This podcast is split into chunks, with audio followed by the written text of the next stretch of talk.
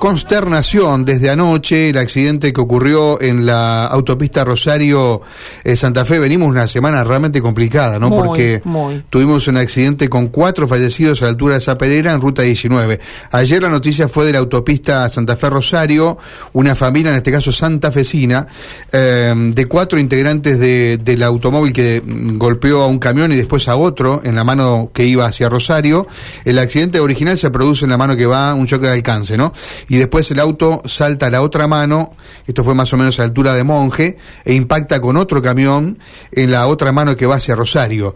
Y lamentablemente de cuatro, tres han fallecido, ¿no?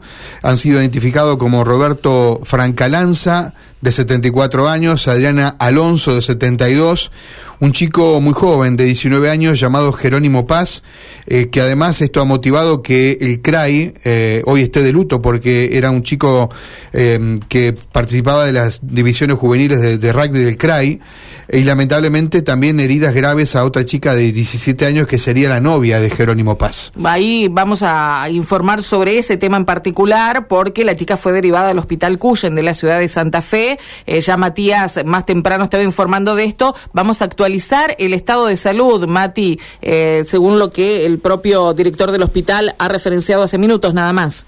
Exactamente, Karina, porque este accidente fatal simplemente y lamentablemente hay una sobreviviente. Esta joven de 17 años que se trasladaba en la parte trasera de este vehículo, un Nissan Versa, que como explicaba recién Mario, viajaba hacia eh, el, sur, bueno, fue vestido, cambió de mano y fue impactado por otro camión. Lo cierto es que, bueno, dramático, lamentable, bestial y fatal este accidente que tiene de cuatro ocupantes de este vehículo Nissan Versa, solo a una sobreviviente. Está en el hospital Cuyen. Nosotros hablamos hoy con el director Juan Pablo Poletti que daba cuenta hace minutos nada más eh, del parte médico y lo actualizaba respecto al que brindábamos hoy más temprano. Sí, bueno, buen día. Eh, efectivamente, anoche, cerca de las 21, 21.30, eh, nos avisan de que iban a derivar una paciente de un accidente vial en la autopista Santa Fe Rosario, que venía de Barrancas. Eh, bueno, se dispuso la sala de emergencia para esperar esta accidentada. al llegar se constata eh, múltiples fracturas óseas, se lo lleva al tomógrafo y bueno, se constata fractura de pelvis, fractura de mm, cadera, fractura de húmero, se realiza una pantomografía para descartar traumas craneales, torácico, abdominales y luego de estabilizarla se decide intervención quirúrgica para estabilizar esa fractura, reducir la fractura y luego de eso pasa a terapia intensiva a donde permanece hasta el día de hoy. Se encuentra lúcida, vigil, estable, eh, con analgesia por mucho dolor, está con soporte de goteo de analgesia y estabilizada hemodinámicamente y bueno, estamos intentando hacer todo lo que hace a la contención emocional también de un accidente de esta magnitud. ¿Es consciente ella lo que sucedió? Lamentablemente fallecieron los otros tres ocupantes del vehículo, entre ellos su novio. Sí, está contenida. Eh, no sé todavía si se le dijo toda la verdad, ella sabía del accidente, pero que no sé si todavía eh, está en conocimiento del fallecimiento de las otras tres personas.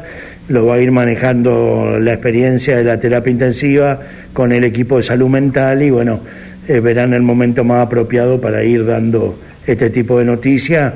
Eh, pero bueno, ella está estable y, no podemos decir fuera de peligro porque es un golpe muy fuerte el que tuvo. Hoy se van a hacer otros estudios para descartar golpes internos y a partir de ahí eh, luego se evaluará o no la posibilidad de derivación al medio privado.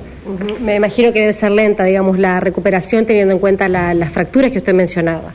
Sí, ahora hay que se estabilizó, se compensó lo que es la primera horas de la emergencia y ahora se tendrá que ver toda esa esos huesos cómo se arreglan, pero siempre con la perspectiva de una chica joven que posiblemente tendrá que ser sometida tal vez a alguna otra cirugía, eso lo verán los especialistas, pero ya cuando esté fuera de peligro. Bueno, Matías, ahí está actualizada entonces la situación clínica, ¿no? El estado de salud de esta jovencita de 17 años. Exactamente, 17 años, que viajaba en la parte trasera de este Nissan Versa, que era la novia de uno de los fallecidos, el joven de 19 años, y que, bueno, la parte clínica la tiene estable, como escucharon, ¿no? Ahora hay que ver la parte emocional.